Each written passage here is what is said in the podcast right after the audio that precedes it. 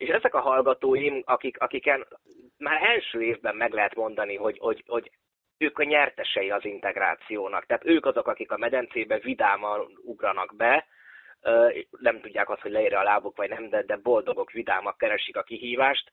Számukra az európai lét, az európai identitás az a mindennapi valóság része.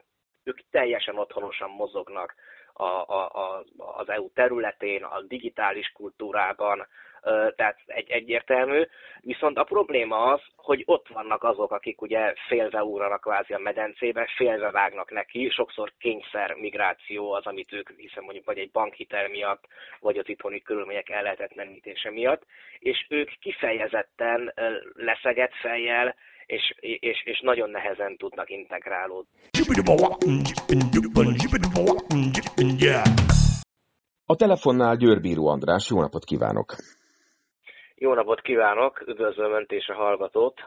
Kedves András, mi az Ön tapasztalata a külföldre településsel, vagy ha egy kicsit arhaikusan mondjuk az emigrációval, ha még arhaikusabban mondjuk a diszidálással kapcsolatban, ön nem csak tapasztalatból ismeri ezt a területet, hanem, hanem elméletileg is foglalkozik ezekkel a kérdésekkel.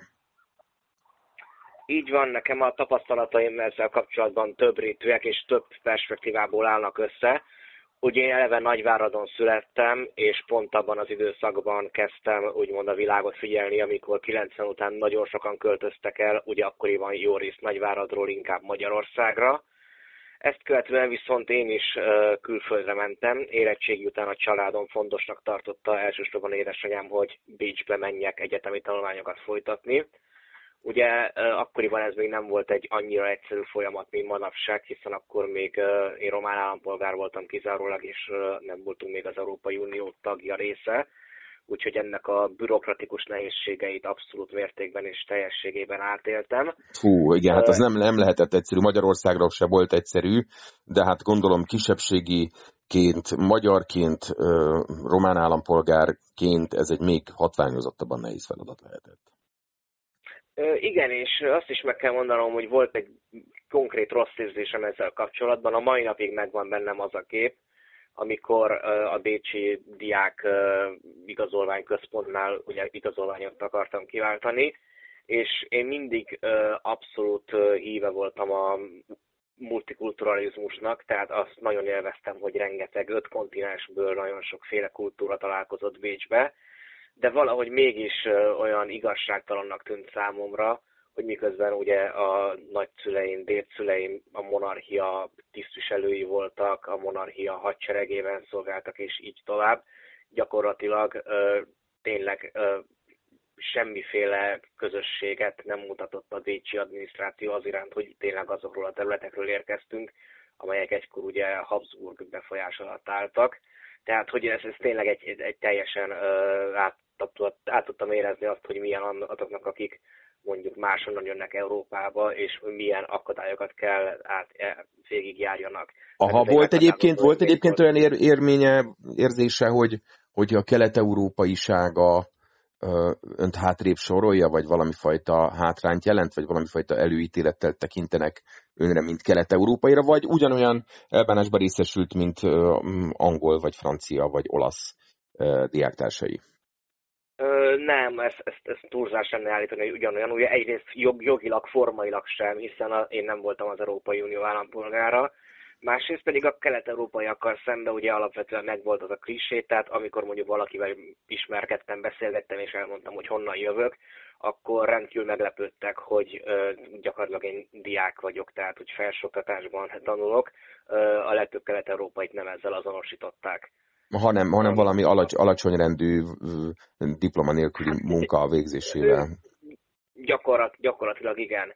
De ezt, hogyha egy mondat kitérőt megenged, én Hát sőt, többet, voltam, mert ez, ez, nagyon, ez nagyon izgalmas, izgalmas Hogy bár terep. ugye Nagy, Nagyváradon születve, még nagyon kisgyerekként, amikor még például románul egyáltalán nem is beszéltem, volt olyan gondolatom, hogy bár csak a gólya 10 kilométert még a levegőbe maradt volna, és akkor ugye én már nem lennék kisebbségi magyar határon túl de nagyon hamar rájöttem arra, hogy az, hogy a román kultúrát is ismerhetem, és gyakorlatilag rálátásom van egy teljesen más típusú társadalomnak a gondolkodásmódjára, ez nagyon komoly előnyökkel járt. Tehát, hogy én igazából mindig pozitívnak tekintettem azt, hogy mondjuk két kultúra határán nőhettem föl, mint hogyha egy teljesen homogén kultúrkörbe szocializálódtam volna. Sőt, hát azért a, Temes, Temesvár, a Temes, Temesvár azért híres volt arról, meg talán még bizonyos fokig ma is, ma is híres a, a bánság, hogy, hogy sok-sok kultúra találkozási pontja.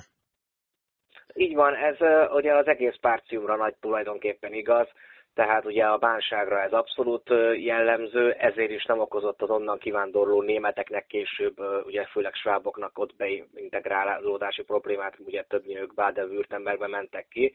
Ugye Nagyváradon, itt ahol én nőttem föl, gyakorlatilag most is vannak olyan közterek, ahol egymás mellett áll egy római katolikus, egy protestáns, egy neológ zsinagóg, egy templom, egy neológ zsinagóga mellette, és mondjuk egy ortodox kis templom, konkrétan az egyetemen melletti tér így néz ki. Tehát, hogy, hogy nekünk azt gondolom, hogy volt egy abszolút masszív tapasztalatunk arról, hogy mit jelent az egymás elfogadása, mit jelent az együttélés, mit jelent felekezetek és kultúrák egymás között élése. Úgyhogy tulajdonképpen én ezt mióta nagyjából a világot tudatosan figyelem, mindig óriási előnyként tekintettem arra, hogy én nagyváradi vagyok, és ismerem az egész nyugati határszélét Romániának, keleti határszélét Romániának, tehát hogy Bécsben is a nehéz pillanatokban az, abból töltöttem fel, és abból merítettem erőt, hogy tulajdonképpen mindezek a nehézségek majd meg fognak térülni, hiszen úgymond, ami nem volt meg, az megerősítés, ez kulturálisan is nagyon erősen igaznak bizonyult.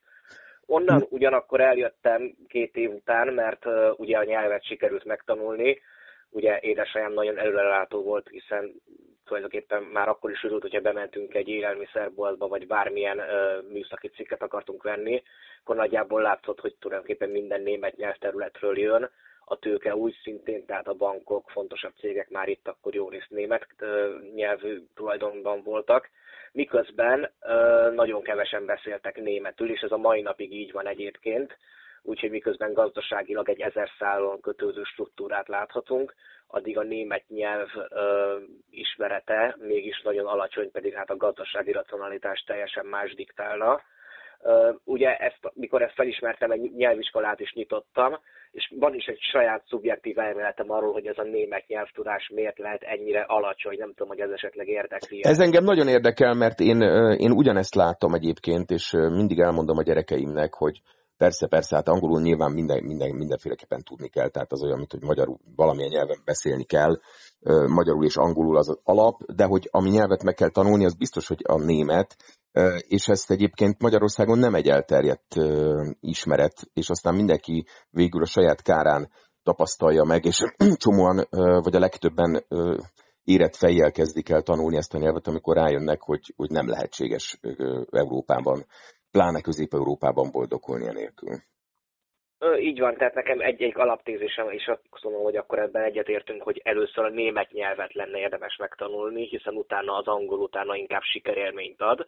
Ennek nagyon egyszerű az oka, ugye a nyelvtudást az alapvetően ilyen EU standardben A1-től C2 szintig mérik, ugye a C2 a legmagasabb, Na most az angolban az, hogy valaki elkezdjen egy kicsit mondjuk, hogyha rámegy az internetre és csetelget mondjuk, tegyük fel amerikaiakkal, kanadaiakkal, vagy akár nem tudom, csehekkel, akkor az az élmény, hogy tudok kommunikálni, értenek, és a választ is megértem, ez akár két hónap után is abszolút, hogyha van egy kis nyelvérzék az érzének, két hónap után ez már elérhető, és ugye ez állandó pozitív megerősítést ad, és akkor, hogy hú, mennyire jó, még, még inkább fejlesztem, tehát elindul egy ilyen pozitív spirál.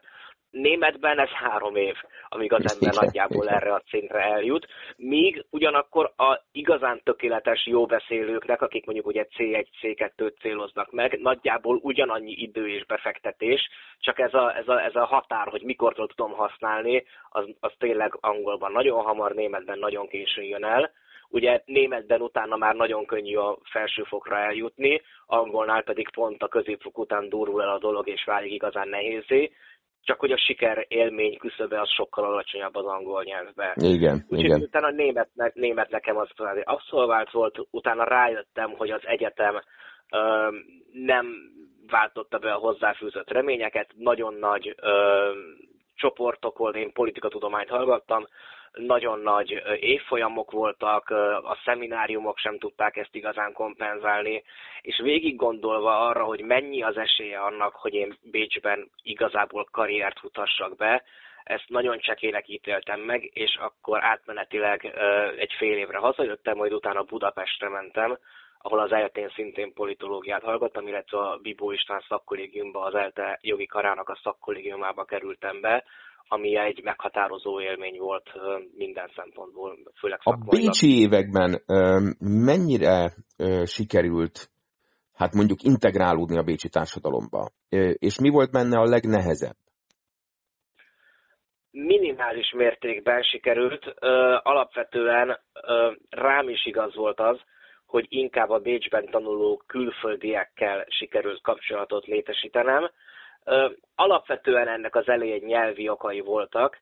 Én ugye egy, az egyetemnek rögtön diákja lettem, tehát jogviszony az azonnal kialakulóban volt, viszont ugye mivel nem tudtam németül, ezért az egyetem által partneri szerződésben lévő nyelviskolákhoz közvetítettek minket ki, és ott jártunk felkészítőre, mivel elég jó volt a nyelvérzékem, én ott mindig az ügyesebbek közé tartoztam, és ezért tudtam a többieknek is segíteni, tehát délszlávokkal, törökökkel, de akár tengeren túliakkal, latinamerikaiakkal nagyon jó kapcsolatba kerültem.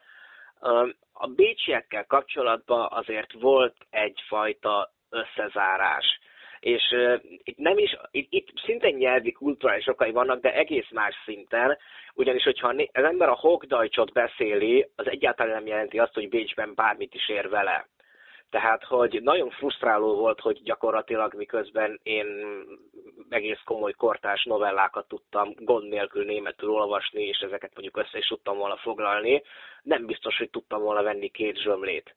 Mert Igen, hát a Bájsli, a, Bájsliban, a Bájsliban nagyon máshogy kell beszélni, mint a mint Igen, a addig nem volt mond, amíg én el, elmondtam, hogy miről van szó, amikor visszakérdeztek, ugye akkor kezdődtek a komoly problémák, és ugye ugyanez volt, hogyha mondjuk elmentünk bulizni, akkor a, a Bécsi, illetve mondjuk Stájárországi, alsó-felső Ausztria, tehát amik a környéken vannak osztrák hallgatóknak, ugye ők egymás között viszonylag jól értették ezeket a dialektusokat, de ugye mikor mi oda mentünk, akkor nekik nagyon ki, ki kellemetlen volt akkor a Hochdeutschra, a standard nyelvre váltani, és valahogy ne, nem csak nekem, de úgy általában én azt láttam, hogy szinte senkinek nem sikerült ez a fajta integrálódás.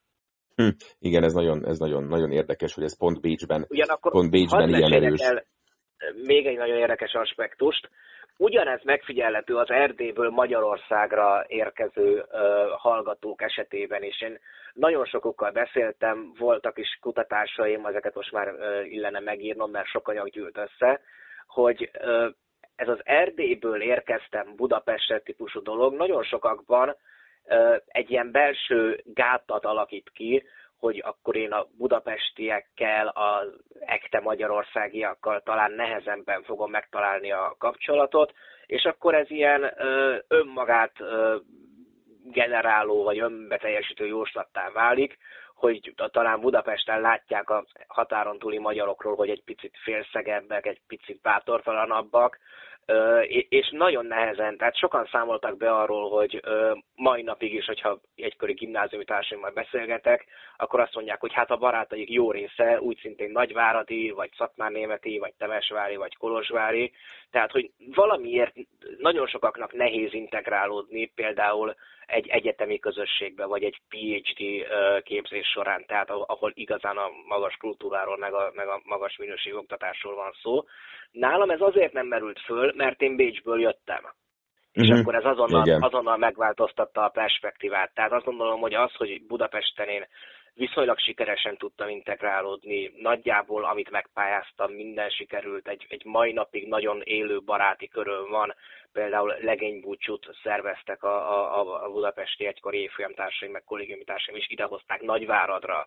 Tehát ezek számomra annyira pozitív visszacsatolások voltak, amik szerintem egyrészt azért élettek létre, mert hogy én Bécsből érkezve egyáltalán nem éreztem ezt, hogy határon túlról érkezek Magyarországra, hiszen én kvázi nyugatról jöttem Budapestre. Úgyhogy ez nagyon érdekes perspektíva volt. Érdekes, igen. Én nagyon sok, nagyon sok riportalanyommal került szóba az európai identitás. Nagyon sok olyan beszélgető társam volt, aki arról számolt be, hogy, hogy számára az európai identitás az egy kézzelfogható, megvalósult, átérezhető, átélhető azonosulási vagy ön, öndefiníciós forma.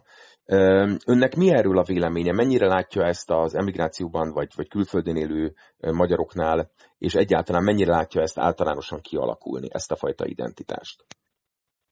Itt a kettőt külön választanám, tehát ugye én a 11 éve oktatok az egyetemen, Nagyváradon, és nagyjából engem mindig érdekelt az, nem csak szakmai kutatások miatt, hanem emberileg is, hogy a hallgatóink, ugye közülük nagyjából egy harmad él Nyugat-Európában, tehát igen-igen magas az arány, nagyjából ezt hogyan élik meg, és hogyan tudnak integrálódni.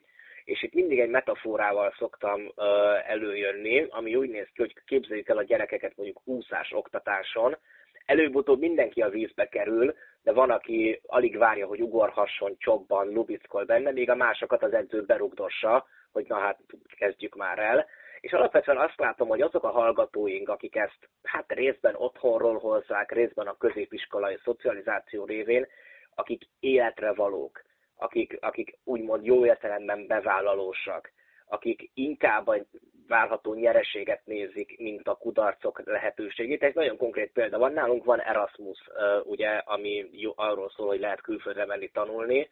Na most a hallgatóink jelentős része, mivel ha tud is angolul, bizonytalan a tudásába, Magyarországra megy Erasmusszal, ami nyilván egy ilyen ö, posztrianoni abszurdum, hiszen külföldön van, de igazából ugyanabban a kultúrkörben, mint amiben ő felnőtt, és jól megfigyelhető, hogy van, aki azt mondja, hogy lehet, hogy nem vagyok tökéletes angolból, de hát ha már úgy születtem, hogy van egy EU-s ö, személyigazolványom és lehetőségem, akkor én kimegyek bizony Ljubljánába, kimegyek Csehországba, de olyan is volt, aki azt mondta, hogy jöjj ide nekem Szevillát spanyolul valamennyit tudott, meg hát az utazás is hosszú, az végezre jelentősen fejleszthető az út során, és bevállalta. És ezek a hallgatóim, akik, akiken már első évben meg lehet mondani, hogy, hogy, hogy ők a nyertesei az integrációnak. Tehát ők azok, akik a medencébe vidáman ugranak be, nem tudják azt, hogy leírja a lábuk, vagy nem, de, de boldogok, vidámak keresik a kihívást. Számukra az európai lét, az európai identitás az a mindennapi valóság része ők teljesen otthonosan mozognak a, a, a, az EU területén, a digitális kultúrában, tehát egy, egyértelmű. Viszont a probléma az, hogy ott vannak azok, akik ugye félve ugranak kvázi a medencébe, félve vágnak neki, sokszor kényszer migráció az, amit ők, hiszen mondjuk vagy egy bankhitel miatt, vagy az itthoni körülmények ellehetetlenítése miatt, és ők kifejezetten leszegett fejjel, és, és, és nagyon nehezen tudnak integrálódni, hiszen alapvetően ezek a történetek, hogy ö, emlékszem még a régi szlogenre, nyis cukrászdát ugye Bécsbe, manapság, hogy utaz be Erasmusszal. Ez egy bizonyos, bizonyos embertípusra vannak kitalálva, akik kifejezetten ö, ö, pozitívként élnek meg mindent, és ők számukra ez életük lehetősége, hogy európai polgárok lehetnek nagyon fontos lenne valahogy a többieknek is az előnyöket biztosítani, akik egy kicsit bizonytalanabbak, akik, akik, akik nem nagyon tudnak ebben úgy teljesen feloldódni. Akkor egy kis konyha, konyha politológiával most akár azt is levonhatom ebből a azt a következtetést, hogy a nacionalizmus, tehát már, már hogy vezárkózás a magyar nacionalizmusba, az bizonyos fokig a, a kudarcra ítélt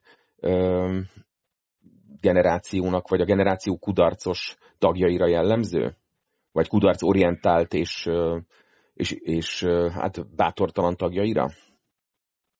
Annyi összefüggést mindenképpen uh, fel lehet fedezni, és itt azt gondolom, hogy ez abszolút nem csak a magyarok esetében, hanem minden EU-s állam, legalábbis kelet-európai értelemben, illetve minden olyan állampolgár, akinek valamiért ez a nyugati integráció, tehát aki az a típus, aki nem szívesen ugrik a vízbe, legyen akár gazdálkozó, akit kiszorítanak a multik, és ők mondjuk nem tud a közös piacra exportálni. Tehát aki vesztese ennek a gazdaságpolitikai konstellációnak, mindig egy menekülő érv az, hogy na nem baj, hiszen én kulturálisan mondjuk magyar vagyok, vagy szlovák vagyok, vagy bulgár vagyok, és lehet, hogy ők Audival járnak, én pedig biciklivel, de hát azért hol vannak ők az én kultúrámhoz képest. Tehát, hogy ez nagyon sokszor egy ilyen kulturális mencsvár, hogy lehet, hogy minden gazdasági társadalmi mutatóban rosszabbul állunk, de hát, és akkor itt minden ország megtalálja azt, hogy ő miért van nyilván a többiekhez képest egy privilegizált kulturális helyzetben. Tehát, hogy azt gondolom, hogy azok, akik külföldön sikeresek, azok abszolút pozitív értelemben élik meg a, a magyarságukat, és a magyarság számukra azt jelenti, hogy ezer éve a nyugat része a magyar kultúra, és ők teljesen otthonosan mozognak ebbe. Passaukban büszkék arra, hogy ugye Gizel, Gizella ott nyugszik, igen.